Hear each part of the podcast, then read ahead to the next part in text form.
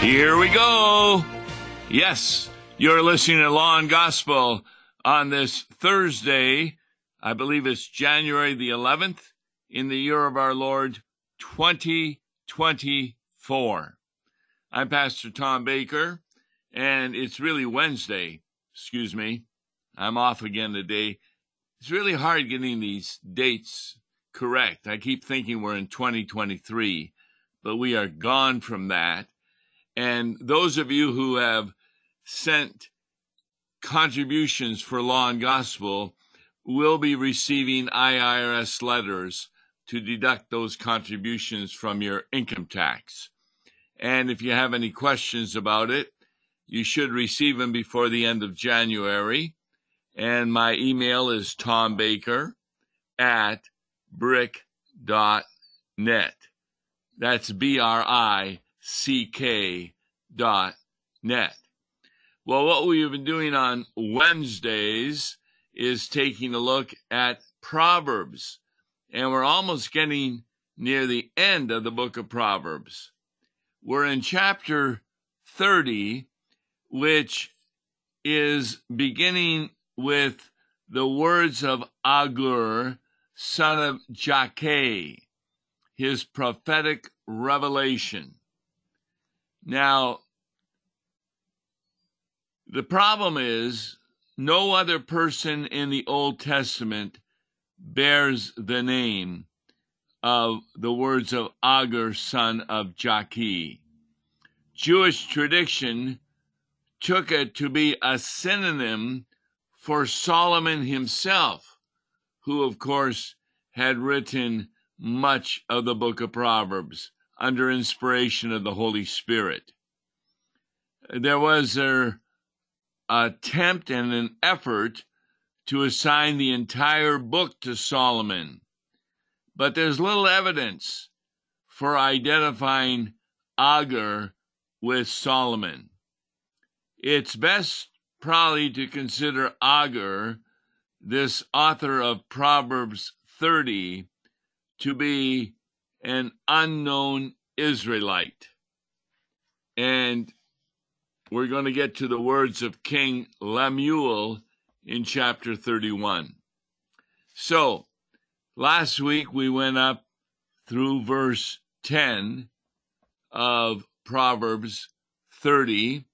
We are now in verse eleven. Now, this is what Agur says. A certain kind of person curses his father and does not bless his mother. Now, what's interesting about that is Agur is talking about a certain kind of person. This means that there is these kinds of persons. And they, well, they curse their father and their mother. Now, this crime in the Old Testament merited the death penalty, according to Exodus twenty-one, verse seventeen, and Leviticus, verse twenty, verse nine, chapter twenty, verse nine.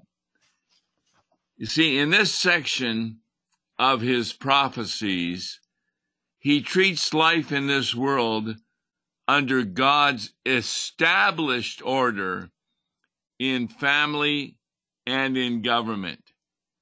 Both the family and the government are gifts of God for our benefit in this life, and therefore they are to be respected and honored. Now, of course, if parents encourage you to do sin, like maybe selling drugs for them or something along that line, well, then you don't obey the parents.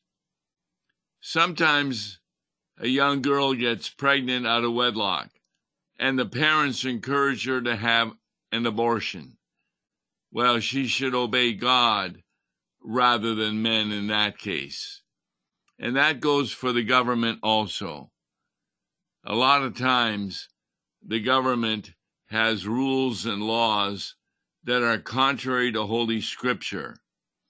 And therefore, even though the government is an estate established by God, He has provided the government to provide, among other things, for the proper procreation and raising of children, so that they may be taught to walk in His ways, even as the parents are called to do. In other words, attempts to redefine marriage in ways that allows for frivolous divorce or same-sex unions are sinful and dangerous because they do undermine the very foundation of society. Likewise, a society that allows abortion and other abuses of children is deserving and destroying its own future. So Agur has carefully and intricately arranged his sayings into a cohesive section that explores three main topics. Family is the first topic, government is the second, and their foolishness in contrast to wisdom. And that's what verse eleven is talking about. This is foolishness, that there are those who curse their father and those who do not bless their mothers. Both of those are indicated as sins against the first commandment. Opposition to parents is subject to judgment, and it is a rejection of God's wisdom throughout Proverbs. Why is that? Because parents are established by God to be His witnesses to children in order to bring them up in the nurture and admonition of the Lord. Remember, every person is born with original sin, and therefore, if they are not properly taught and disciplined as they grow up, they become foolish in many of their items. And that foolishness can lead to cursing their fathers and not blessing their mothers. So, opposition to parents is a rejection of God's wisdom, and that is found throughout Proverbs. In fact, it's begins in chapter one, verse eight. Now, the second person that's talked about in verse twelve, this person considers himself pure and clean. Verse twelve reads, "There are those who are clean in their own eyes, but they are not washed of their filth." These are persons who have not been baptized, who have not received the gift of the Holy Spirit, who have not repented of their sins. In fact, in John chapter thirteen, Jesus speaks of the necessity of being washed by Him with clean water that He promises to pour out on His people in order to give them what? A new heart and the Holy Spirit. This is fulfilled in Christian baptism. Throughout this sacrament, God bestows the Holy Spirit and salvation as He works repentance and saving faith. So, we're talking about three or four individuals here. Number one, those who curse their fathers. Number two, those who do not bless their mothers. Number three, those who think they are pure in their own eyes, even though they are not washed of their faith, of their filth. And what is their filth? It is their sin. They have a haughty attitude. Being clean in their own eyes means that they think they have an arrogant attitude toward God. They don't want to listen to Him. And is that ever happening in the world today? People are following all kinds of morality that is contrary to God's holy word. Now, the final person that's mentioned in verse fourteen, there are those whose teeth are swords, whose fangs are knives, to devour the poor from off the earth, the needy from among mankind. This is the fourth and final person, and is the most horrible of all, because he not only refuses to help the poor and needy, he actively harms them. And when you harm your neighbor, you really are insulting God, for He is the maker, the maker of the poor and the oppressed. So, verse fifteen goes on. The leech has two daughters. Give and give. Three things are never satisfied. Four, never say enough. Now, what is this talking about? This is Agur's way of talking about twin daughters of a leech.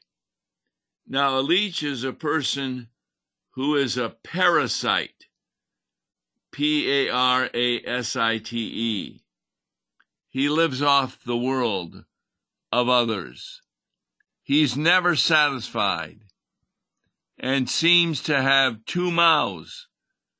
The daughters give and give. The first pair is positioned at the two ends of life, death, and birth. Sheol is mentioned, where it says, the leech has two daughters.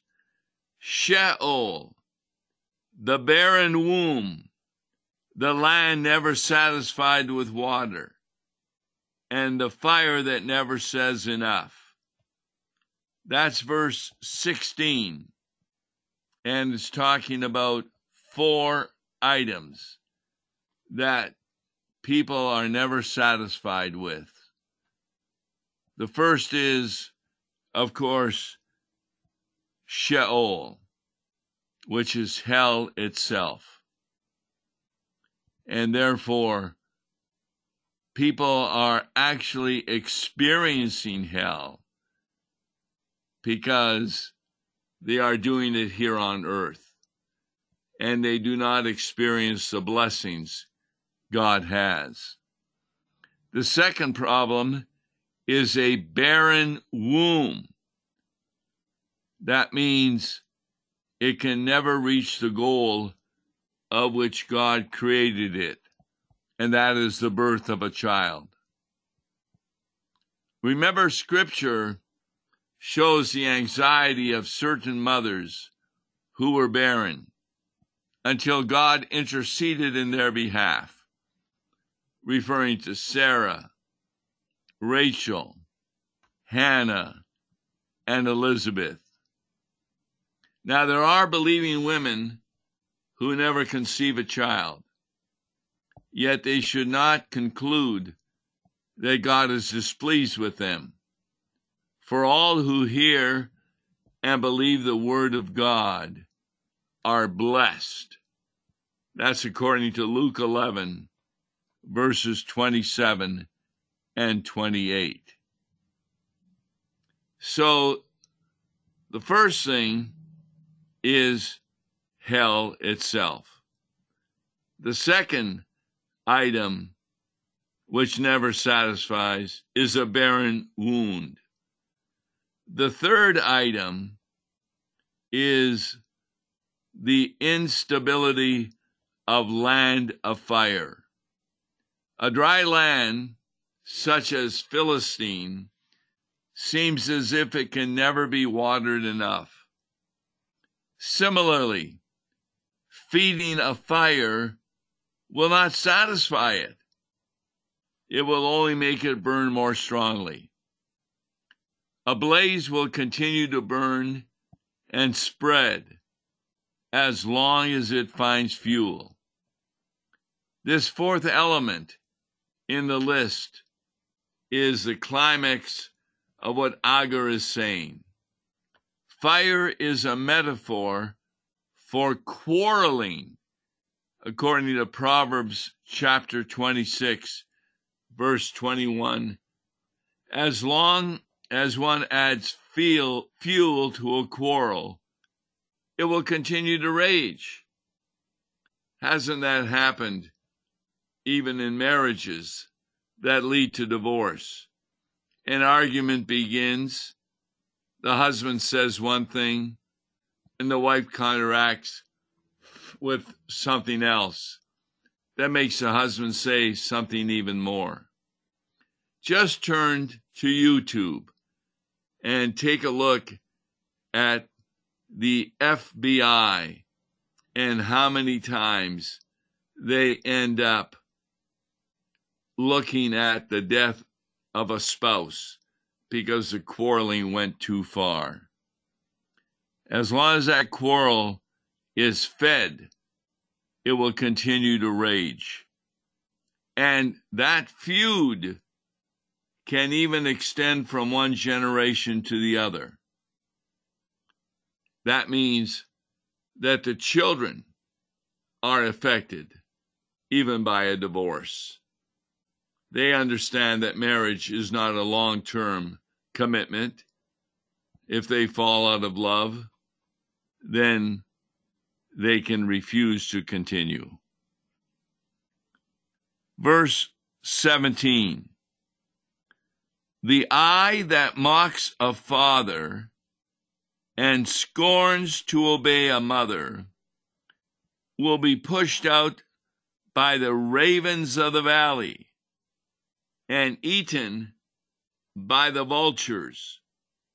Now see, this is why you need a pastor to help you understand not just the Hebrew and the Greek, but the English. What is he saying?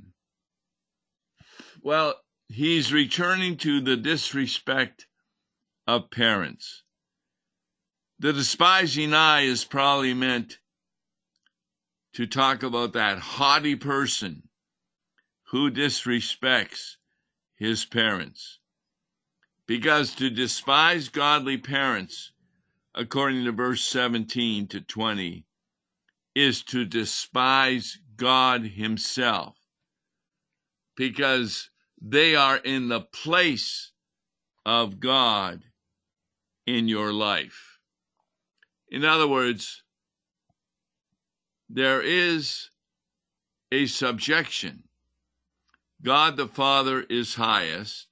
Who's subject to him? That's God the Son. And who then is next? Our parents and the government. They are all in subjection to God. That's what Agur is talking about. And in verse seventeen, he talks about that those who mock the father or scorns to obey a mother will be picked out by the ravens of the valley. What does that mean? Well, what he is saying is that your life will not be blessed. The great gift of God to humans is a source of pleasure and joy and comfort. Saint Paul explains that this union is bound up in the greater mystical union, namely the great mystery of Christ and his church. Remember, the church are those who are washed and cleansed. There is no doubt, therefore, that Agur is talking against mocking a father, scorning a mother, because your life will be conceived and perceived as being picked out by the ravens of the valley and eaten by the vultures. Verse eighteen, three things are too wonderful for me, for I do not understand. And then verse nineteen explains that.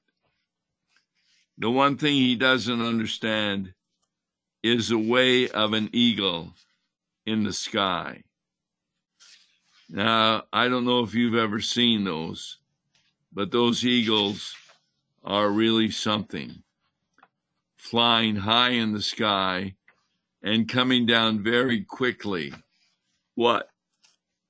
To destroy and catch something to eat. That's a real mystery, and it's too wonderful for him. He really has problem understanding that. So we go on.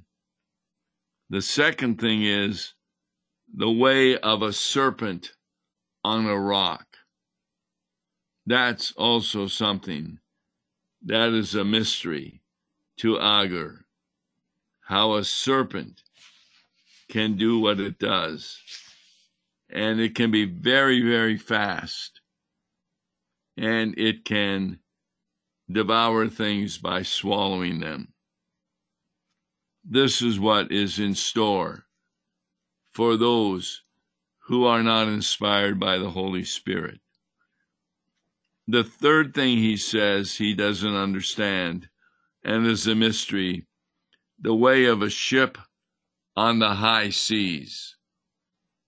Maybe you yourself have seen a movie where there's a big storm on the ocean, and the waves are really high, but the ship is able to stay above it. How is that happening? Well, that's a real mystery. And as you know, the Titanic showed that that mystery can be destroyed even by a piece of ice. The fourth thing that he does not understand is the way of a man with a virgin. This is, he says in verse twenty, the way of an adulteress. She eats and wipes her mouth and says, I have done no wrong. Now, this is really important because it reminds us of our epistle for this coming Sunday, which says very clearly that an adulteress is one that means when you commit adultery or fornication, hell can be in store for you if there is no repentance. And that repentance is really important. It's the work of John the Baptizer. As Jesus says, repent of your sins, which means to look to God and say, I am responsible for my sin. I am the one who is not to be worthy for heaven. Please forgive me. And God can forgive you because of the death of Jesus Christ on the cross. That was a wonderful death because it helps you and saves you from what is in store, namely hell itself. So every person baptized or who comes to faith in the words of the Lord, they are saved, and heaven will be their home eternally. For we are not saved by our personal works, which always fail to reach God's standards. So we're saved by the works of Jesus, who reached the standards of God, even to the point of taking his own life, dying on the cross willingly in support of every person in the world who comes to faith through the Holy Spirit. Join us tomorrow for more on Law and Gospel. I'm Tom Baker. God bless you. Listen to Law and Gospel each weekday morning at nine thirty on K F U O. For a tax-deductible gift to Law and Gospel, please make your check out to Law and Gospel and mail to Law and Gospel, P O Box two eight nine one zero, Saint Louis, Missouri six three one three two, or call toll-free one eight seven seven two six seven one nine six two. Views and opinions expressed on Worldwide K F U O may not represent the official position of the management or ownership of K F U O, the Lutheran Church, Missouri Synod. If you'd like to comment on programs or topics heard on Worldwide K F U O, write us at K F U O, thirteen thirty-three South Kirkwood Road, Saint Louis, Missouri six three one two two. You can also leave a question or comment on our comment line at three one four nine nine six one five four two. We are the messenger of good news, Worldwide K F U O.